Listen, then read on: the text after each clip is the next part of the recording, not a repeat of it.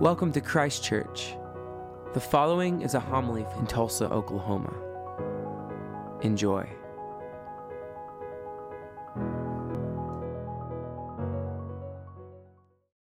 Weddings. They're the one most significant and joyful times in our lives. The couple wants everything to just be perfect, from the flowers to the cake. However, it is a stressful time.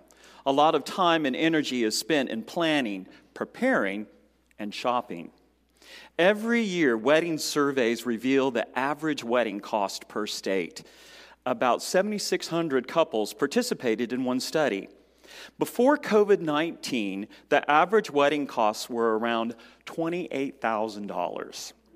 Now, the costs have slightly changed to $23,000 due to the amount of guests and other complications of COVID. So, I guess COVID helps in that part. Weddings are a big business for the industry.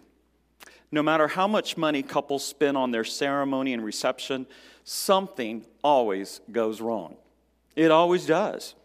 Now, whether the guests or the couple know about the mishap is another thing. In my own wedding to my children's mother, the unity candle could not be lit at all during the ceremony. the flame kept going out. I guess we should have taken that as a sign. We didn't laugh about it then, but later, looking back, it seems as if God was trying to tell us something. Today's gospel recounts a famous wedding recorded in Scripture, the wedding at Cana. John's account of this wedding sets the stage for Jesus to publicly demonstrate his divinity by turning water into wine. This miracle becomes the first sign revealed the glory of Jesus. And because of this sign, his disciples begin to believe that Jesus is the Messiah. Throughout the narrative of the Gospel of John, the author clearly intends to display signs or miracles of Jesus so unbelievers may have faith in God's Son and to strengthen and to validate those who already have faith in Jesus. Weddings in the Mediterranean culture at this time lasted for many days, and even at times, the celebration would go on for weeks. Sometimes, depending upon the status of the groom and the bride, the entire village would be invited along with the couple's relatives and friends. Within a society built of shame and honor, to have wine ran out would be a public humiliation and dishonor. This would not be the way the newlywed couple would like to start off their marriage. The couple would be ostracized and excluded from society creating a ripple effect of future social and economic repercussions. Running out of wine would be disastrous. We see in the text that Jesus' mother, Mary, was there and probably knew the families hosting the wedding and may have been there even to help the host. This would account on her knowing the wine was running out. Jesus and his disciples were also invited to the celebration. When they arrived, Jesus is greeted by his mother, telling him the wine is about to run out. Jesus' response to his mother may seem harsh to us postmodern audience and Christians, yet translations explain Jesus was really treating his mother with respect by calling her woman, changing her status as his mother to a disciple. I love how the Message Bible reads. Is that any of our business, mother, yours, or mine? It isn't my time. Don't push me. What Jesus is really saying, Mother, as my follower, you know what my mission and purpose is. Are you really ready for me to begin my passion? Mary responds out of knowing her son's ability and identity by telling the servants, Whatever he tells you, do it. Don't you just love that? Mary, the chosen one, was obedient to God by giving birth to her son. And now she is telling others they too must be obedient to God. Whatever he tells you, do it. Episcopalians and Roman Catholics may disagree on certain theological concepts regarding Mother Mary. However, in this passage, we do see Mary approaching and petitioning Jesus on behalf of the bride and groom. Even today, my personal belief is that Mary continues to petition to Christ on our behalf and on the behalf of the world. Jesus then orders the servants to fill the empty purification vases with water, and they fill it to the brim. Then he tells the servants to draw some water out and take it to the master of the banquet. We are not told exactly when the water was turned to wine, if it happened instantaneously, or if the water gradually transformed into wine. Either way, when the servant poured the wine into the host cup, visible wine was coming forth. The host of the banquet exclaims to the wedding couple his astonishment. They have served the best wine until now. The wedding couple probably had no idea what was going on behind the scenes until the host proclaims to the entire party the best wine was being served. The author of John likes to use a theological literary device called substitution. You see, the six purification vases were empty, representing the current Mosaic covenant the Hebrew people adhered to. The law was spiritually killing the people. Just like the empty purification vases, the law had left the Israelites spiritually empty. In Hebrew scripture, traditionally, the number six represents an incomplete number. John is plainly telling his audience by the coming of Jesus to the world, Jesus becomes the seventh purification vase, the perfect one, the best one, or the sinless one to purify the people from their sins. Through his death on the cross as a sin offering to the world, Jesus is replacing the old covenant with his blood, considered the new wine. Does this have Eucharistic overtones? It sure does. In a very clear way, John's readers will automatically correlate this new wine to the cup of salvation in the Eucharist feast. But notice how Jesus becomes the perfect substitute. The Mosaic law of purification was centered on the exterior of an individual by washing oneself with water before eating and by using this water to clean their cooking utensils and other household things.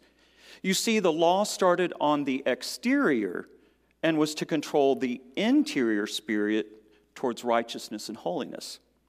Yet many times it became a crutch, leading the people of Israel into a false sense of being right with God on the exterior, but far from Him in their hearts. Many still are in the deceptive cycle today by thinking if they go to church occasionally, pray over their meals, and live a morally good life, they're being religious and surely are in favor with God. This is the same trap the Pharisees and scribes fell into, perceiving themselves to have a monopoly on God while shaming others out of the temple. To them, it was all about the exterior appearances while the interior was as dead as dead could be towards God. The vases set aside for purification at the wedding had gone empty along with the wine. Instead of filling the wine vases with this new wine, Jesus substitutes the purification water parts with his own wine. Becoming a follower of Jesus starts on the interior and then spreads outward into our thoughts, feelings, choices, and speech. It becomes a way of life. The Pharisees had it backwards. In a sense, Jesus was taking the old covenant that had become disordered with hundreds of rules causing hardships and divisions and replaced the water with something better his new wine. His kingdom was to begin in the hearts of the believers. Notice how Jesus told the servants to fill the vases. The servants not only filled the vases, but they filled them up to the brim, almost overflowing. The servants must have already been impressed with Jesus at the celebration, and out of their expectation of a miracle, not just a small miracle, but a miracle to almost flowing. You see, the servants were in tune to the abundance of possibility when Jesus becomes invited to intervene. I want to say that again. The servants were in tune to the abundance of possibility when Jesus becomes invited to intervene. However, the vases were empty. The purification vases and the wine both ran out, bone dry. We too may feel bone dry spiritually and physically today. As we started this new year and church season, maybe we need to ask ourselves some questions. Where are we feeling empty, dry, or desert like? What has failed in the past year for us personally or spiritually? As Jesus was invited to the wedding celebration, we too need to invite Jesus into the everyday portions of our lives. Handling life on our own strength, our own abilities, without the intervention of Jesus, our efforts will only go so far. If God is not in them, they will fail.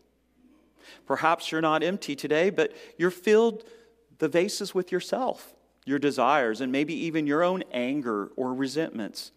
But unless you let go of what is keeping you from experiencing God's abundance of new wine, life will never be for you as God intended. I once had a visit with a patient who wanted to speak with a chaplain. I entered her room and she was laying in her bed, and you could see the tears streaming from her cheek. She was an older black woman, built very strong. You could tell by her physical body she had worked hard all of her life.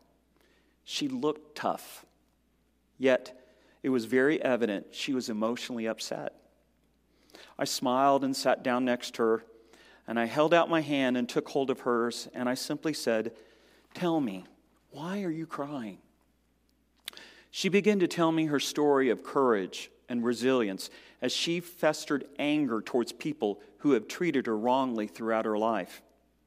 As she was telling me about her experiences, she dropped my hand and she started to pull her fingers together into a tight fist. I could tell not only was she angry, but she was hurt deeply. Then she revealed to me that she's going to be sent home to die. There was nothing more the medical team could do for her. She said, I'm not ready to die.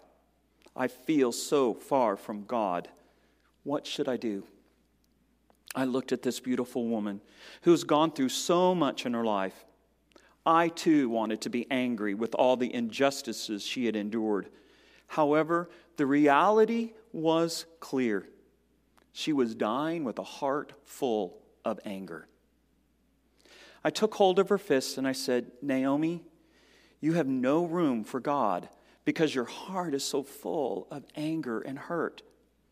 You must be exhausted by holding all to this anger. I believe that you've heaped anger upon anger in your heart up to the brim. You have no room for God because your anger and hurt have shut him out. I continued to tell her God's love for you goes deeper than your anger and all of your hurt. Her fist gradually started to let go, and you could see her body beginning to relax. Then we prayed for God to help her let go of all the emotional barriers keeping her from experiencing God's mercy and love in her heart. When I left the room, Naomi was still crying, but I believe these were tears of joy. Her vases were finally empty so Jesus could feel his new wine. Maybe I need to change the question today. Where in our lives today do we need to invite Jesus in? Our marriages, finances, our families, the workplace, our habits, our attitudes, friends we hang with. Jesus will never force his way in. He has to be invited. Once Jesus is invited into our lives, we too, like the wedding servants, can be in tune to the abundance of life offered by his new wine. The cheap wine this world has to offer will run out. The best wine is being served. All are welcome. Come and drink.